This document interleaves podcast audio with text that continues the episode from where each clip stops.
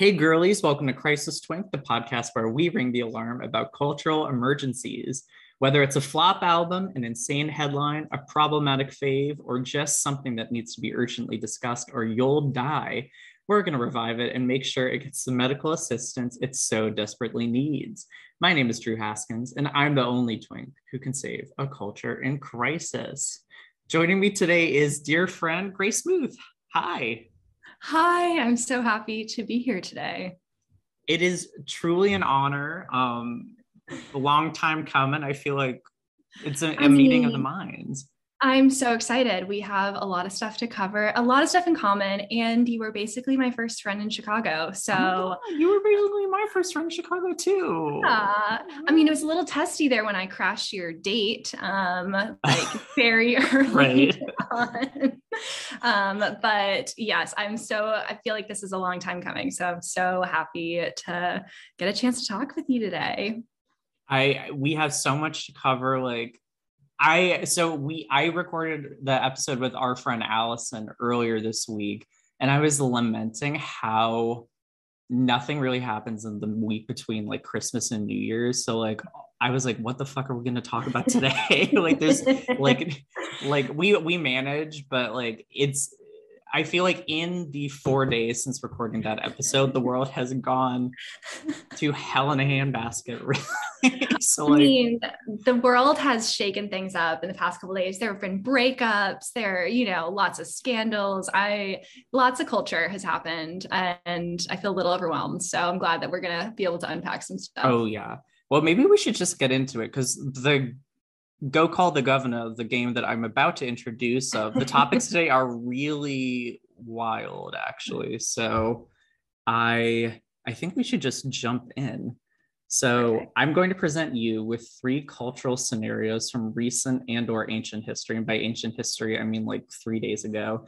And you're going to decide whether or not the governor needs to be called. There are no wrong answers, but your choice is binary. Does the governor need to be called or not? All right, so let's do it. Okay, big topic up first. Kanye West and Julia Fox from Uncut Gems are dating. I knew this was going to be it. Yeah. Um, yes, absolutely. This is a this is a man in crisis. Mm-hmm. Like here he is out there professing his love for Kim, being like, I want you back, come back to me. And then is down in Miami doing who knows what with the poor, sweet Julia Fox.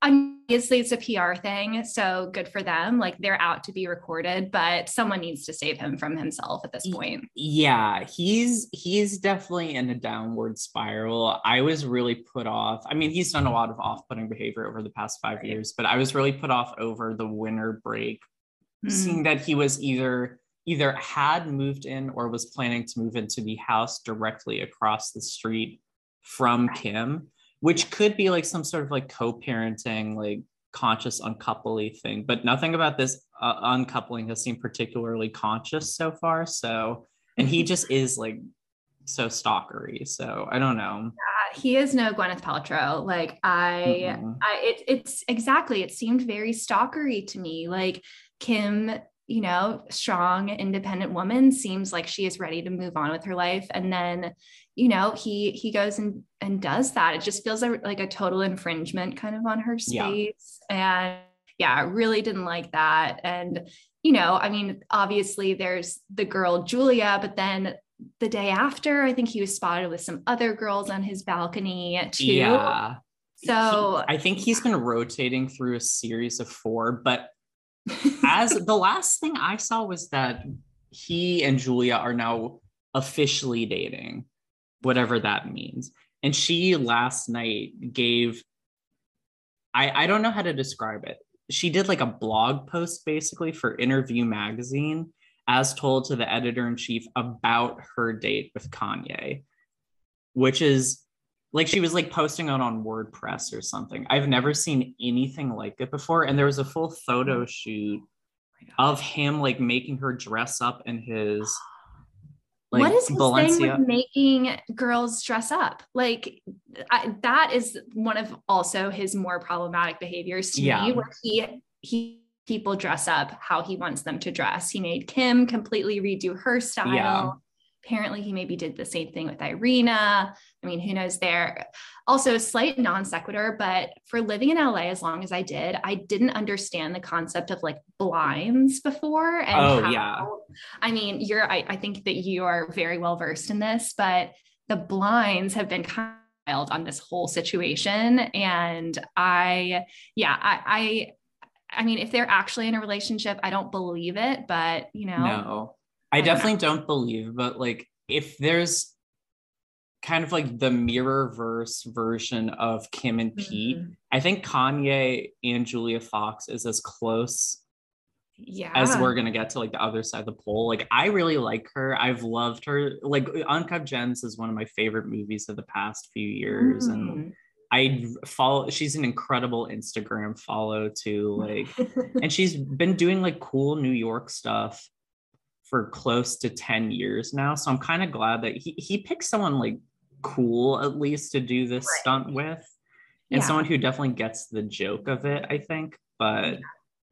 I think, it, you know, on her end, it's a, a really strategic thing. I mean, she's now getting the name recognition. Like, if you haven't seen Uncut Gems, I'm not actually even sure what else she's been in. You know, mm-hmm. like if you haven't seen that, now you of course will know her name and she's going to be elevated. So on her end smart decision. Win-win. Yeah. Yeah win-win exactly. Um, but on his end i'm not sure his ultimate goal here and i think he's just kind of flailing. So the governor needs to have a little bit of an intervention with him in my opinion. Yeah he i think per, he's perpetually in need of some sort of intervention which sucks. Like it's it's hard to defend a lot of his behavior but i genuinely love him as an artist and yeah. I will always have like hold space for him and his pursuits for sure. It's just mm-hmm. it's hard to like i don't know. At least this is like fun coverage not like too dark. Sad. No yeah. exactly. And i think he is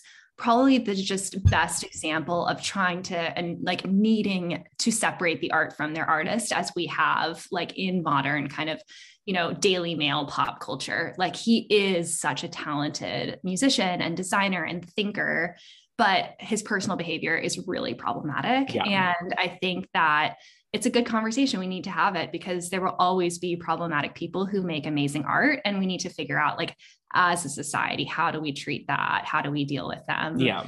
And yeah, I think, I think he can still make great music and, you know, still do that stuff, but there should be some repercussions to his kind of general actions. my yeah. Opinion. And I do think like Kim leaving him was the biggest consequence he's ever faced, arguably. Like, I don't think, I think he's going to be chasing the Kim high for the rest of his life, mm. which is, mm. I think, a maybe a dark, rude thing to say, but like, I do like those two were meant for each other in a lot of ways and really kind of complement each other so well. And I don't know, I don't know where either of them really go from here, but absolutely. And I mean, this is a bit of a dark take, but he produced his best work in, and I think a lot of artists in their times of crisis like after his mother died you get mm-hmm. beautiful dark twisted fantasy. Like you get his best work when yeah. he is emotionally fragile. And so like you know adele her best stuff coming after big breakups. You know 21 came after this life changing breakup.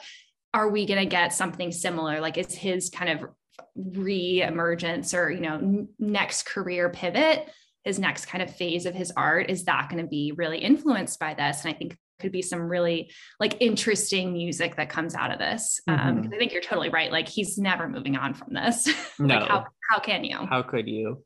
I mean and i don't know where she's going from here either because dating pete davidson is about as high profile a boyfriend as you can like collect these days yeah. But I don't know where she goes past here. Like she'd have to date like Leonardo DiCaprio.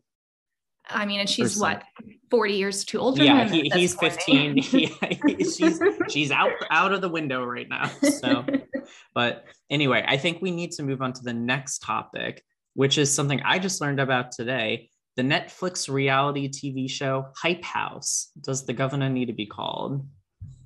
Do you know um, what this is? No, I mean, okay. probably based off of my facial expressions, no. Terrible name. So maybe, but yeah, I don't know what this is. So I I'm you're I think a little bit more plugged into TikTok than I am. And we're we'll talk about that a little bit later in the emergency. But apparently there's a full Netflix reality show about like some some like TikTok people I've actually heard of from one of those posting houses or whatever, like content oh, houses. Like the hype houses. Yeah, it's called Hype House. It's about oh, Hype House. So it's like okay.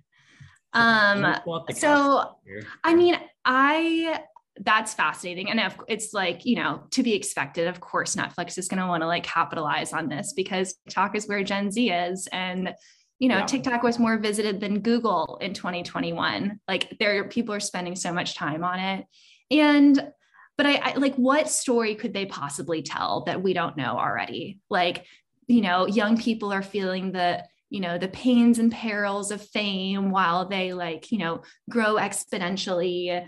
Like i i just don't know what story there's going to be there beyond yeah. the traditional one. From what i can gather from like the two reviews i read it's mostly about these like late teens early 20s people trying to translate tiktok success which Mm-hmm. For like these big accounts, is usually just doing like the little dances and stuff into something that requires, and I'm using their words, not mine. I'm not trying to be snarky, actual talent, mm. which is like, that's hard to do. I don't think we've seen the TikTok person really like translate into broader success quite yet. And I think like I mean, it's an interesting question because we're just obviously talking about the Kardashians. Like they made a blueprint for not having any inherent quote unquote talent and become, you know, staying culturally relevant for two decades. Yeah. Like, is there a way that you can? And I think if you're on TikTok, you don't have to have talent necessarily to be really big. You have to, you know, have certain bone structure often. And yeah.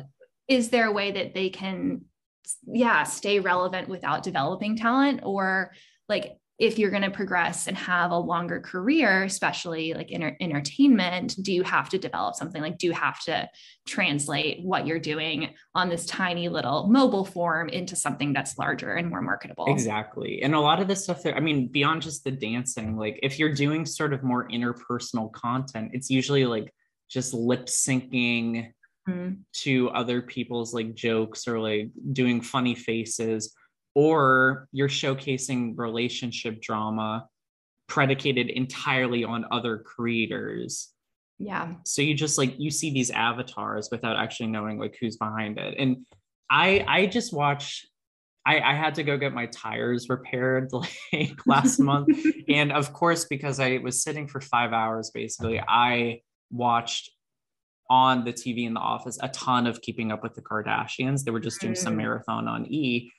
And it's really easy to forget that even if the Kardashians don't necessarily have like artistic talents per se, mm.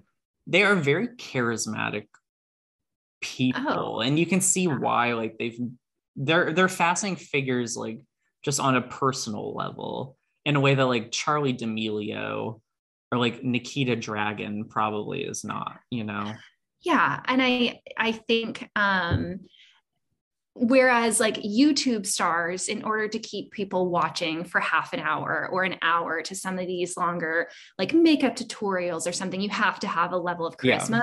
with tiktok you're under three minutes. Like you really you know that and that's the longest end. You can have these really bite-sized consumable things with no ne- like necessary charisma attached to it and i think that's a really interesting observation of like the difference between the Kardashians and how they were able to sustain relevancy versus like these younger TikTok stars, which are sustaining relevancy for 20 seconds up to a time, you know, at any one moment.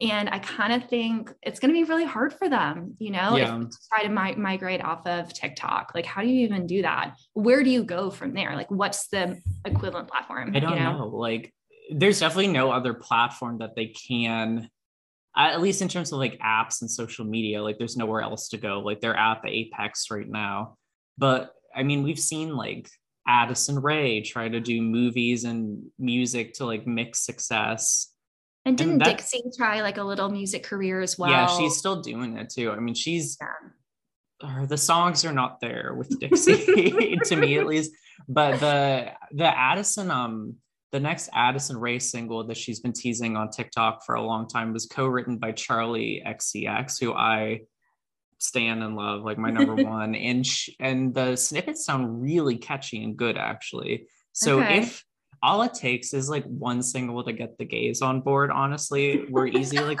that. So if if she she could do it i think. With a little yeah. bit of quality she could do it but add i think that's not easily like add some max martin like it can't be that bad no. you know? Like you know dixie or you sub in dixie for selena versus demi you know you can put anybody in there it's going to be a fine song probably. Yeah absolutely. talent well, I'm excited to hear it. Excited to go dancing to it. Yeah, me too.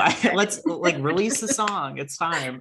She's been teasing it for four months now. So, all right. Last topic for this game: Rooney Mara Mara mm-hmm. is playing Audrey Hepburn in a biopic. Does the governor need to be called? Yeah, because there can be some white girls with coronaries. Like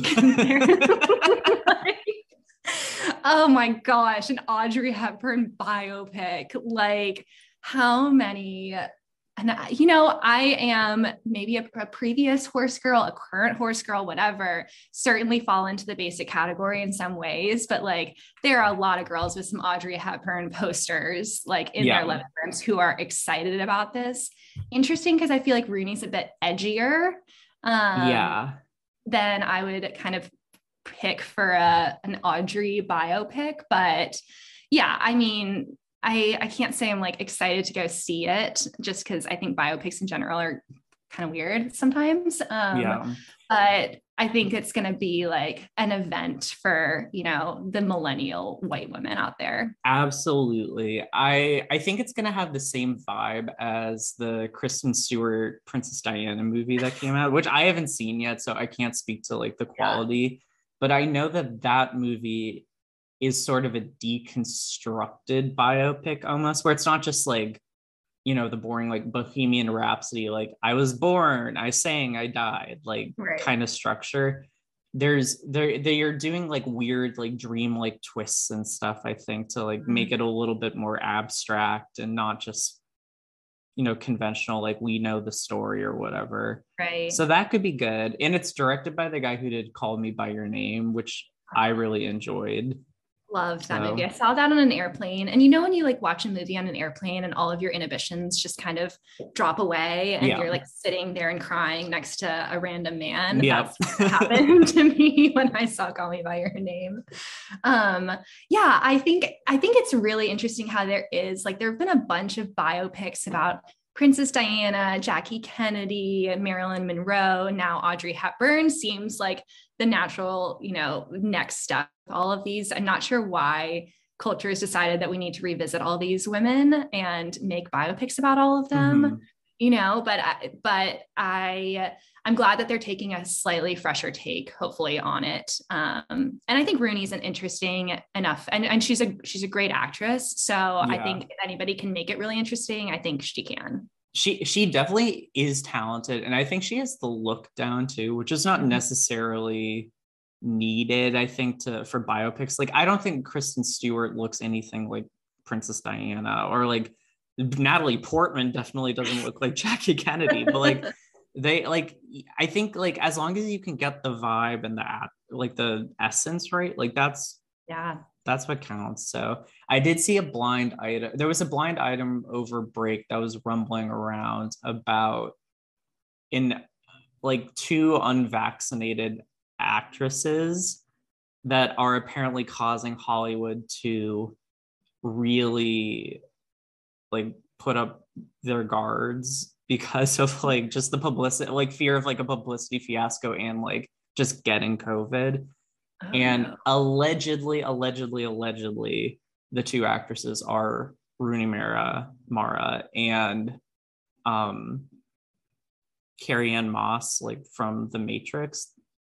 Oh, yeah. very similar looks. I don't mm-hmm. love that. I mean, yeah, that's it's a really bad look at this, you know, yeah. in this day and age. Um, you know, can allegedly that would be terrible. Like yeah. I, you know, I kind of believe it. Like they are very, you know, like they they are very like wellnessy people. Um, and I know that she and Joaquin Phoenix are. I don't think they're actually married, but they at least have a kid. They were always spotted at the Monty's Good Burger that I used to live down Sunset from in Silver Lake. Which for people who um who have not or do not live in LA um, Monty's Good Burger is like a very well known like vegan burger chain. Um, so I don't I know. Mean, I can see it. I can I can definitely see it. Yeah. I think I was I can't remember who I was talking to about this, but they're like, isn't LA like so vaxxed? And I'm sure it is, per, you know, proportion wise, it is obviously a very democratic, progressive area. But there are so many mommy bloggers yeah. and wellness icons and you know juice cleansy people who do not want the vax, you know, and and don't want to get the vaccination. Exactly. Those and were the OG like anti-vaxxers, exactly. basically. Like it's it's it's easy to forget that it's really only within the past five years that anti-vax, not to like take it to this place on this podcast, but like it's only been within the past few years that like it's become this politicized an issue across party lines. Like before like anti-vax stuff was really like I mean Gwyneth is vax, I'm pretty sure, but like they're like they're like goopy type people and like totally raw and foods I mean, people. The big like yeah again not to not to go way too into it on on this podcast but like the big thing during our age like when we were growing up was gardasil like yeah. that was that was the big cultural thing and that was a lot of yeah wellness people it wasn't cut across party lines at all. It was like people who don't want to fill their kids up with, you know, unnecessary vaccines, don't want to encourage sex, all that sort of stuff. And now, of course, it's like much more, yeah, politicized. But these women built out the template, like, you know, all all the QAnon people. Yeah. Are just the, li- the literature, if you will, was written by like baked by Wendy or whatever. Like the like they're they're they're not um like the the foundational texts are from like Tumblr and like Pinterest boards. You know, it's not, yes. it's it's they they they walk so like the Republican Party could jump, which is tough to say. And on that note, I think we need to take a quick break. Um, and we will be right back. And we are back. Let's move on to this episode's cultural emergency. Grace, what are you rushing to the ER today? I am, I'll just say, I'm a reluctant ER person to this. Like, I did not want to have to go to the ER for this, but we need to talk about it because it has become a cultural emergency, and that is the metaverse. So, I want to talk yeah. about it, unpack it with you, you know, figure out is this the future of the internet? Is this going to change humanity? Is this just a passing fad? What do we think about it? So, when did you first, when did it come into your consciousness? Well, I think so. I worked in marketing and in media in Los Angeles before moving to Chicago. And because I think of all of the opportunities for advertising and marketing, this has been like kind of on the wish list of advertisers and people who like want to sell you stuff for a long time. So AR and VR has kind of been, you know, really going around since I think Google announced it in 2014. Those were kind of the initial rumblings of it. I would say it's only until this past year when Facebook is you know really going all in spending billions and billions of dollars yeah. that that it's become so much more of like a necessary discussion beyond industry specific and more like this actually will impact on many people's lives yeah I think it's such an it is an interesting concept that I think a lot of people have derided as just being like, oh, it's just the Sims. Like, what are we gonna do with all of this? But like, it's I th- I I'm glad that your marketing perspective is in this discussion because it really is going to be a total game changer in how we really engage with day-to-day materialism. Yeah, and I you know, I don't want to go to, you know, Haight-Ashbury like hippy dippy on it, but I do think the idea and the plan from all of these tech companies is to make it incredibly integrated into our everyday lives. And yeah. so that, you know, of course we're on our devices and we're on our phones all the time that that becomes even more seamless and the data that i you know if i'm a marketer the data that i have on you is not just what you're buying but at the end of the day you know what you're thinking about the things that you look at longer you know tracking your movements all that sort of stuff yeah. like that is such a gold mine for advertisers and for people who want to buy and use that data for either good or bad purposes that you know and i think one of the things that i've been thinking about so much with relation to this is you know, Facebook obviously has created a lot of problems and, yeah. you know, has changed our society in many ways, not for the better.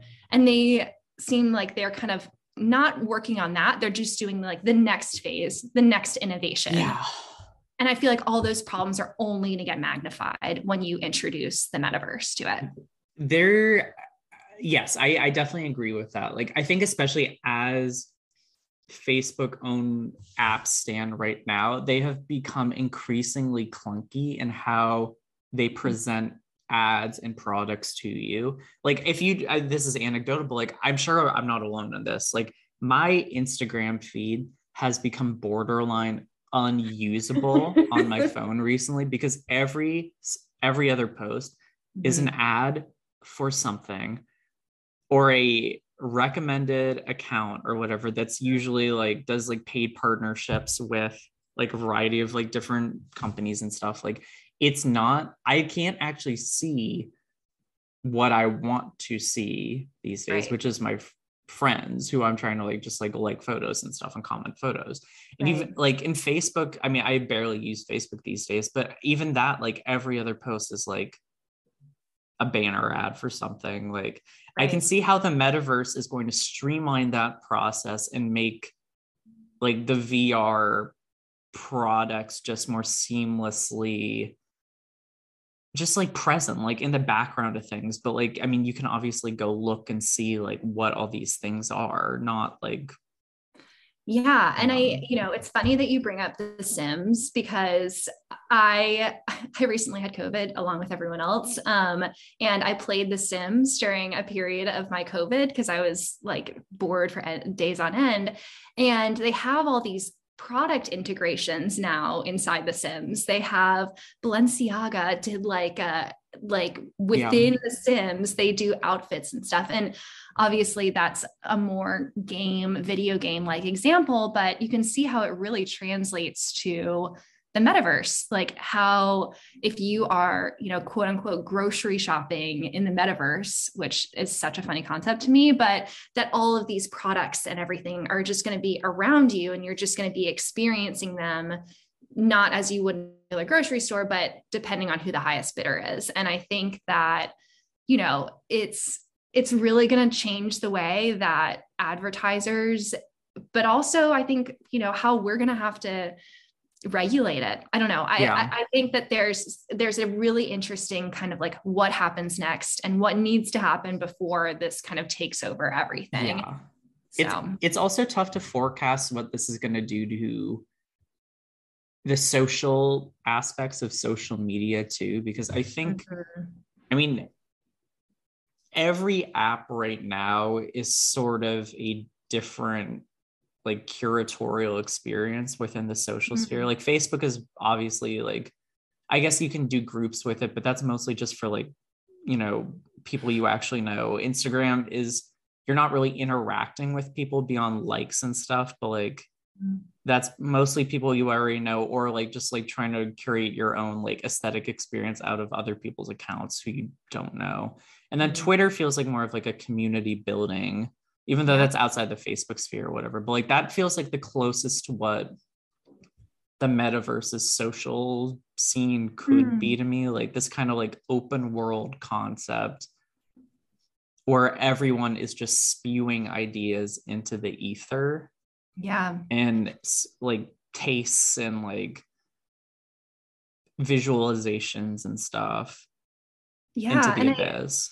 I think that's so, yeah, I think that's just so on point because, yeah, all these other apps have kind of created little worlds for themselves, or like they've kind of become a part of our lives in very specific ways. You know, I get my news on Twitter, I get my birthdays, I guess, on Facebook, I get my, you know, aspirational living maybe on Pinterest or Instagram. Yeah. And the metaverse, at least how it's being marketed right now, is like, it's essentially real life. Like it's just real life, but virtual. Yeah. And I think, and maybe, you know, along with the kind of nihilism that's pretty, you know, ever present, it seems these days, like as real life gets crazier and crazier, like is the metaverse where we're going to be kind of you know able to escape like is that yeah. where we can go skiing where you know snow will be where we can experience you know nature if some of this stuff eventually goes away and you know i think that's the main undercurrent of what a lot of people have been talking about with the metaverse is like it is this yes, it is kind of a new platform, but it's also this huge escapist thing. Like yeah. take you out of your reality, go someplace else and become immersed in it. So you don't have to think about what your life is outside in the actual day-to-day life. Which is bleak like a little bleak. I mean not a lot of bleak like i mean and that's that's you know our society is crumbling for sure but like i do um there is something very like sci-fi not to be reductive about it mm-hmm. about like as like just living in this like digital digitized world where i'm sure like the same sort of structural parallels as real life are going to be um, like imposed on like i mean going back to your like balenciaga example like that stuff's not free within that's not going to be free no. within the metaverse you're going to be paying money to like dress your avatar or whatever up in like clothes that you're spending money on for a game right. character which i guess happens in in like other like little app games and stuff too. Like i play pokemon go which is like not a great one-to-one or like comparison. even farmville or yeah. you know the, the kardashian you know people real money on this stuff. Yeah. And you know to bring it briefly because you know i don't know that nfts are like the best thing to talk about. Um but it's the same thing. I think that there's an idea you know, why would you ever spend X number of dollars on a picture of a monkey? And it's, you know, people spend money on digital things all the time, you know, money, you know, on little avatars or games that aren't tangible, right? Like you can't yeah. actually hold a picture of whatever you're buying, but it's a signifier in that particular world. Like if you are in a community of tech bros, having one of these pictures of a monkey is a signifier. Like I can spend money on yeah. this you know you're broadcasting that. And i think that the metaverse is going to be that but for every other aspect of your life as well. Yeah. I think where the nft and the crypto conversation like the promise of that conversation is the translation of those tokens mm-hmm. in like where you're spending real world money on. You get in a success story you get a ton of real world money in return like in a, in a success story like not a lot of people are not doing that like i saw like there's some horror story i guess that was going around twitter over break about some guy who lost three nfts i think which was apparently the real life equivalent of $30000 mm. which i mm. was like oh okay like i know this that it would be upsetting for me too but like did you i'm like did you sink 30,000 real world dollars into this? Or like I what's mean, going on here? at the end of the day like it's such a funny conversation whenever I talk to people who are really into the NFT token world, where it's like you just end up making right? Like you invest yeah. $30,000 and you get $40,000 back when you sell that. And it's like, do we not see any correlation here to the Ponzi scheme, right? Like that yeah, money is exactly. not just like coming out of nowhere, right? Right. I don't want to say it's a direct correlation, However, no, but it, there is like a house like, of cards to it. There's going to be a loser there, right? Yeah. Like there's going to be someone at the end of the airplane game who cannot, you know, recruit somebody to buy the picture of the monkey that they exactly. bought for forty thousand dollars. Like there's going to be people who are end up holding the bag. It's not just money can be created forever. Like it's just delusional. Yeah, the promise of gains is mm-hmm. what keeps people coming back. And I'm going to be yeah. interested to see in the metaverse what a like quote unquote success story is going to mm-hmm. look like like mm-hmm. what the gains are going to look like because i've seen i think this is a really interesting platform and i'm mm-hmm. really excited to see how it gets rolled out but i think like at least in my corner of the internet i've seen a lot of skepticism towards the idea and like how is this going to actually draw people in? Like what's going to incentivize people mm. to participate in this?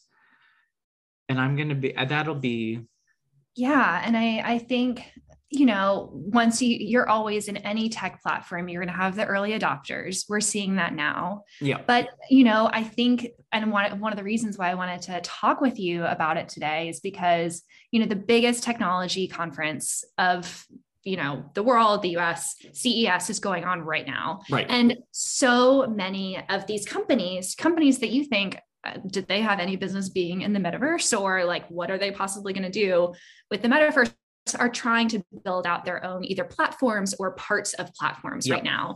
And everyone is now trying to get into the game. And i think you know over the past couple years really slow momentum and now we're finally seeing that exponential pickup of people but again at the, at the end of the day it's like what value add is this bringing to my life like yeah is it because i can interact with my coworkers on a better or slightly different level than i can with zoom is it i can go to a city that I would never be able to go to in real life through the metaverse. Like, yeah. what is going to get people, everyday people, on board?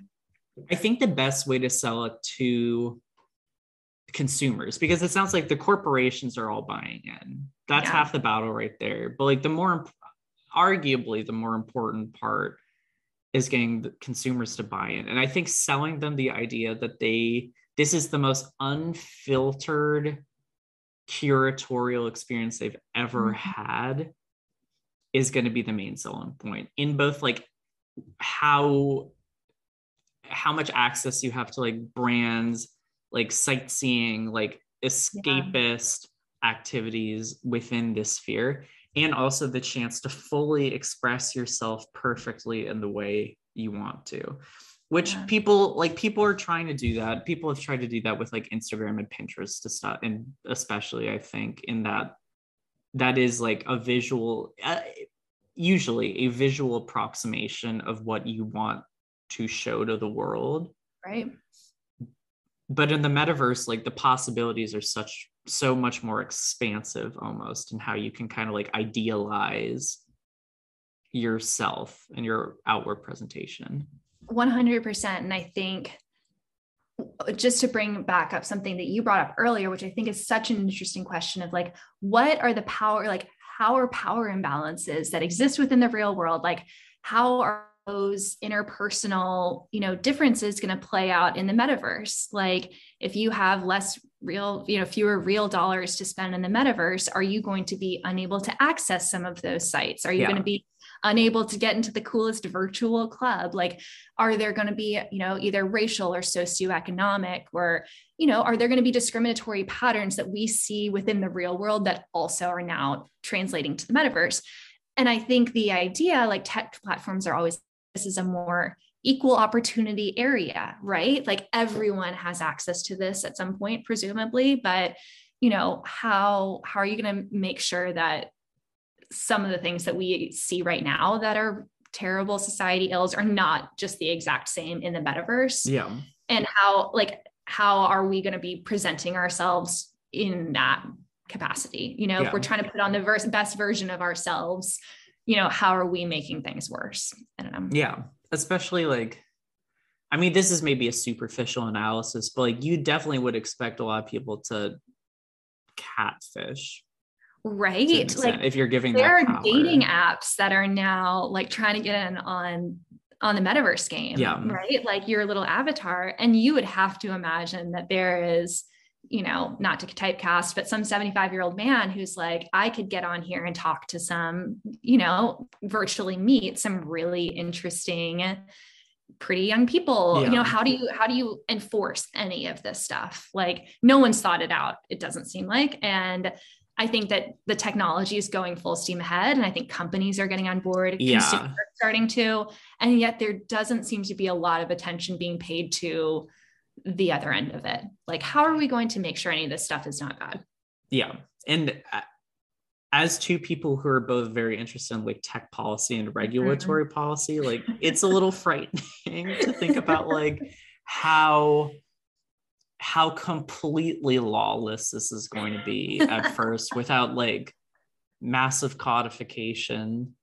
Yeah. I like- mean, like as somebody who is in the advertising industry and just saw like the absolute wild west of data practice, you know, and no shade on my company. My company was great and incredibly ethical, but the amount of data that is available should not be illegal, right? Like Yeah. the stuff that is currently happening in this industry is is not ethical and it's just how you know it's just the fact that there aren't any laws like there's no regulation on any of this stuff so you're at a loss if you don't do it and i think that this yeah you just absolutely said it like the met- the metaverse is just going to be a bit of a free for all in that respect i think Yeah.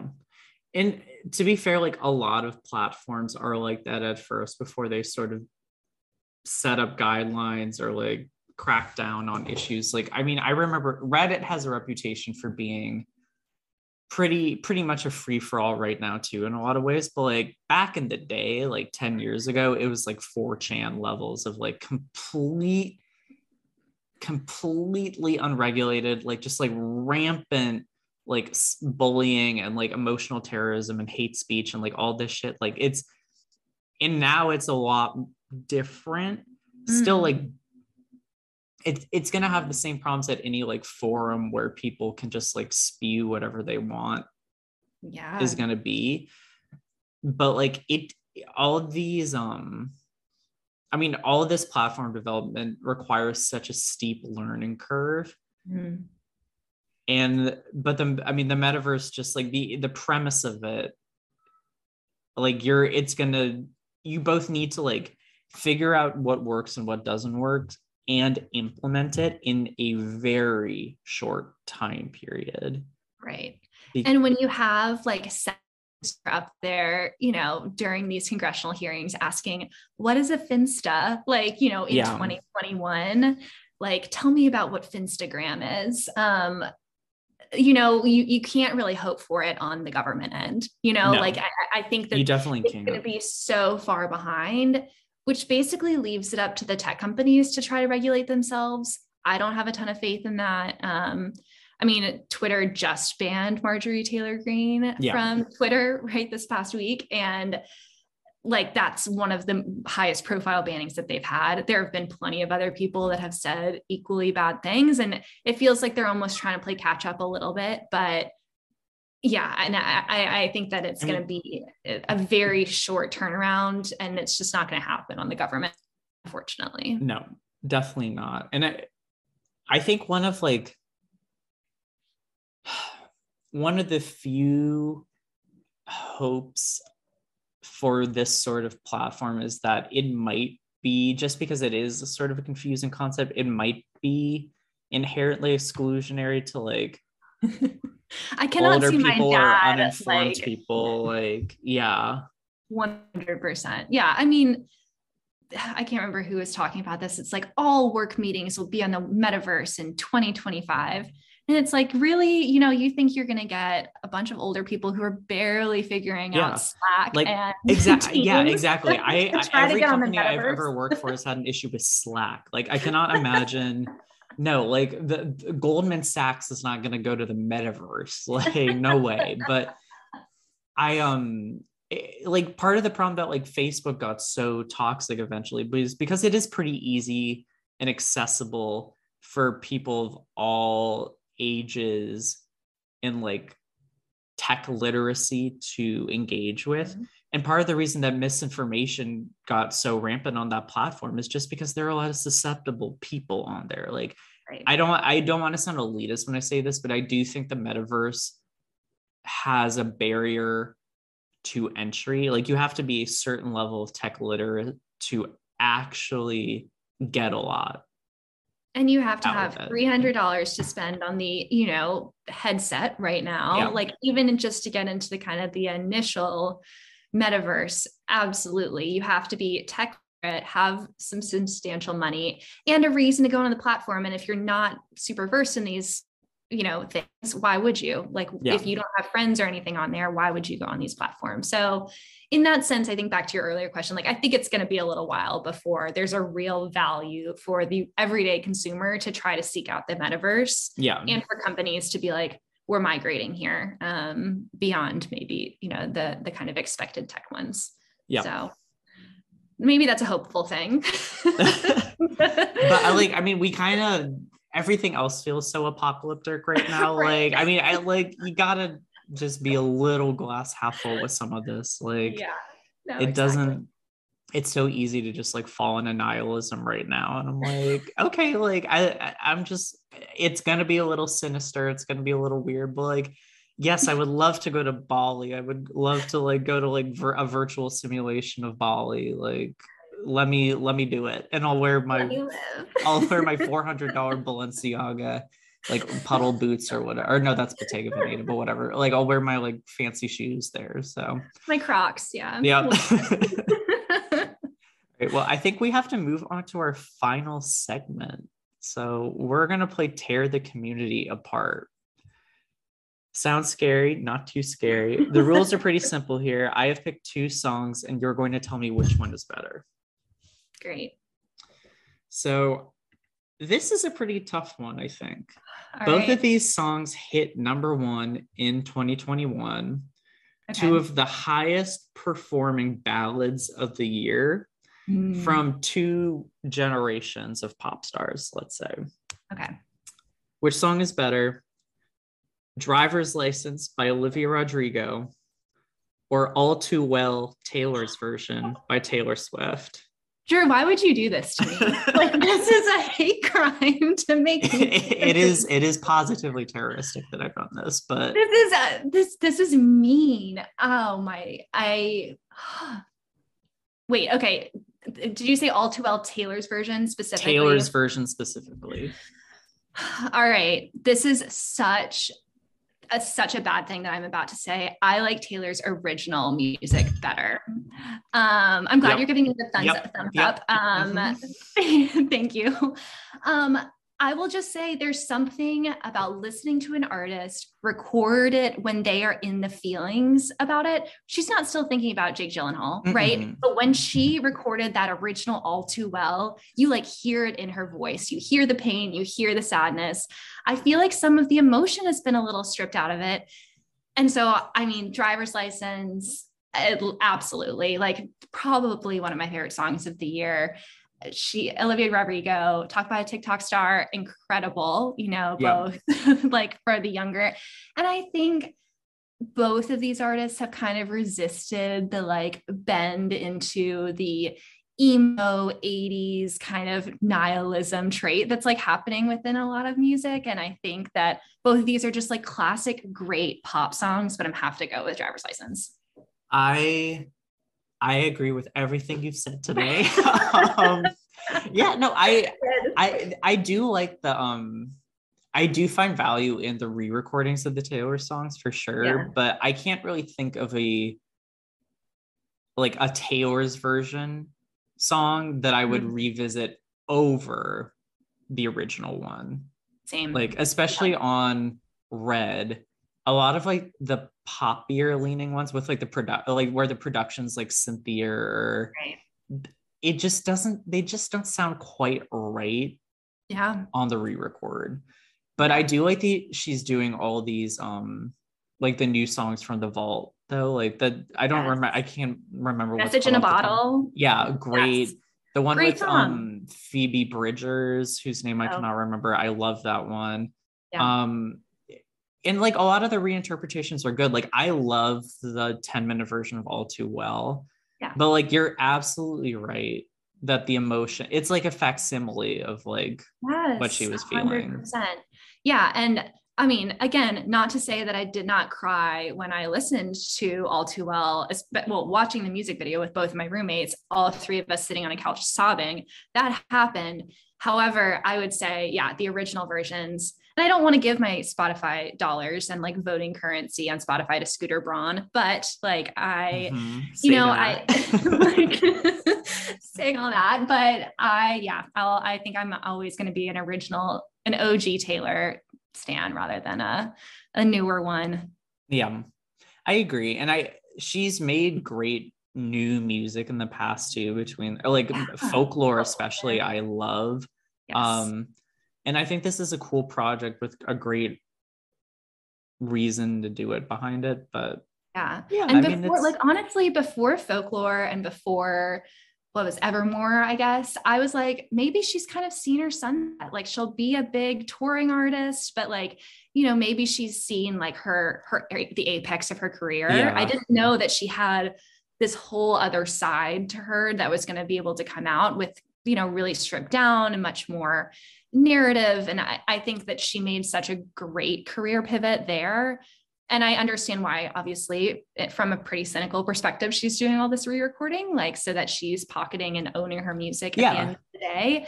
Um, and I, yeah, I totally get it. I would do it if if I were her. Probably. I, absolutely. Like it's it is a little cynical, but it, at the same time, it's like this is my intellectual yeah. property. This this is my work. Why shouldn't I be able to make money off of it? Yeah. It's coming as a lot of big artists are actually selling all of their, you know, all of mm-hmm. their uh, recordings to big studios and, and all of their music. So I think it's like an interesting thing that she's doing that is kind of against the grain of other artists yeah. um, who are kind of capping out at the end of the day. Um, no shade to that, but yeah, I think what she's doing, good for her. I'm going to listen to the originals. yeah. On the other side of the coin, where do you think Olivia Rodrigo goes from here? Because Sour is such a great album, and I think it's yeah. m- probably like the defining mainstream album of 2021.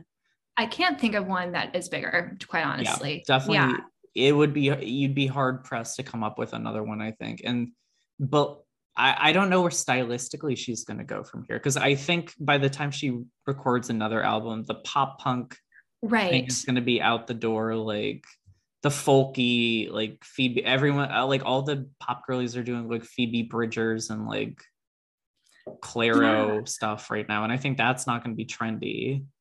So yeah, I mean the pop punk thing, I think it's really interesting. Those first like initial like guitar chords on the first album, Brutal. It's just mm-hmm. like it was kind of jarring to listen to because it's not something that you really hear on the radio. Like I yeah. think she really mainstreamed pop punk in a way. And I think I don't know if like the culture is ready for that. You know, I kind of the Weeknd just kind of released a new album and I think his sadness, you know, emo boy rock. Like I think that's more here to stay than her sound is. I agree. Um especially because like the initial wave of pop punk was so rooted in like early mid 2000s culture. Like mm-hmm. it is sort of I mean it's a dated sound in the same way that the Weeknd is using like 80s like new wave music. Right. But there's something about that that feels a little bit more timeless almost than like and I think we're in an 80s moment, honestly. Yeah. Like I think fashion, like you're getting chunky gold hoops, you're getting oversized blazers, like fashion is 80s yeah. moment. Interior design, we're leaving the Scandinavian, like white everything open floor plan to go to back to a maximal, you know, maximalist, that's even yeah. a word, like velour sort of look and a bunch of textures and colors. And I think that that is, I think that seems more the the feeling of right now than the early 2000s 90s does um, in terms of like i would say music fashion interior design i think we're totally. in an 80s moment so. totally and i mean thing you know things could change obviously but like I, I don't see olivia rodrigo doing like a like an 80s pop album no. i don't know how I mean, she's also so much younger too, though. She's young, and I just. Yeah. I I worry with any girl that age, um, like what the industry does to them. Yeah. Like, granted, things are better than the 2000s for for women in Hollywood, but they're not that much better. Like yeah. it's still a really really hard industry and when you're a young person that is that profitable and you know so many people are invested in your success, like it's hard to kind of retain a sense of individuality and to stick to what you want to write and what, you know, versus someone telling you here's what's going to sell. Yeah. Absolutely. Yeah it's yeah and it's just the reference points are going to be different too like between all these like i'm saying generations but you know like a decade in pop music years right. is like 20 years and like age between pop stars proper like you just yeah. it's just a very different like like i mean olivia rodrigo's first exposure to like 80s or 80s inspired music beyond probably like what her parents were playing was like the Weeknd or like someone Stranger or Gaga, yeah, yeah, like doing some some sort of like 80s inspired thing, not even like the real deal. So right. I don't know. It's it's a copy of a copy. Yeah, no, I think that's totally 100%. Like how can you really write an 80s thing when you're not even close to that decade? Yeah. Yeah. Like, I mean, Taylor was born in 1989. Well, obviously, we all know that. We all know this. but know. Like, not like her dabbling with 80, like 80s pop feels pretty authentic because mm-hmm. even if she was born like right as the decade was ending, she's um like she's getting like the tailwinds of it. Like right. growing up, like That's all that stuff is listening to. Yeah, exactly. Yeah. And all that stuff's still knocking around the radio. Like say like like if you're like eight years old in 1997 yeah that's the parents, Taylor Swift's parents were not listening to Nirvana. Like they were yeah. probably listening to Jimmy Buffett or you know whoever else. Or yeah, or like a-ha or like stuff like this. Like a like think yeah. about like what came out eight eight years ago from 2022 was like Chainsmokers and um Talk Dirty by Jason Derulo is from 2014. like that's the kind of like that's the perspective we're working with right. here. like it's just different. I don't know. It's time is relative. At the end of the day, this podcast is about how time is relative and like everyone knows different things. So um all right well i think we have to wrap up but grace thank you so much for being here today this was a delight and also way more informative i think genuinely than like some this of these episodes so can be fun. I had such a great time talking to you about this. I feel like we talk about this stuff like off podcast too. Yeah. I'm happy to be able to talk about it with you on podcast as well. So, if you would like to be found on social media, where can people find you? Um, I have a Twitter that's pretty rogue, but people can find me at Smoothie King, like store Smoothie King, but with two eyes. All right, awesome. Um, you can find me on Twitter at FKA Pigs with a Z, on Instagram at Drew Haskins with C's. And if you would like to follow the podcast, we have social media feeds now at Crisis Twink Pod on Twitter and Instagram. So definitely go follow that, please. Um, and rate and review on Apple Podcasts and Spotify, because that's also very helpful. Um, all right. Well, until next time, bye everyone.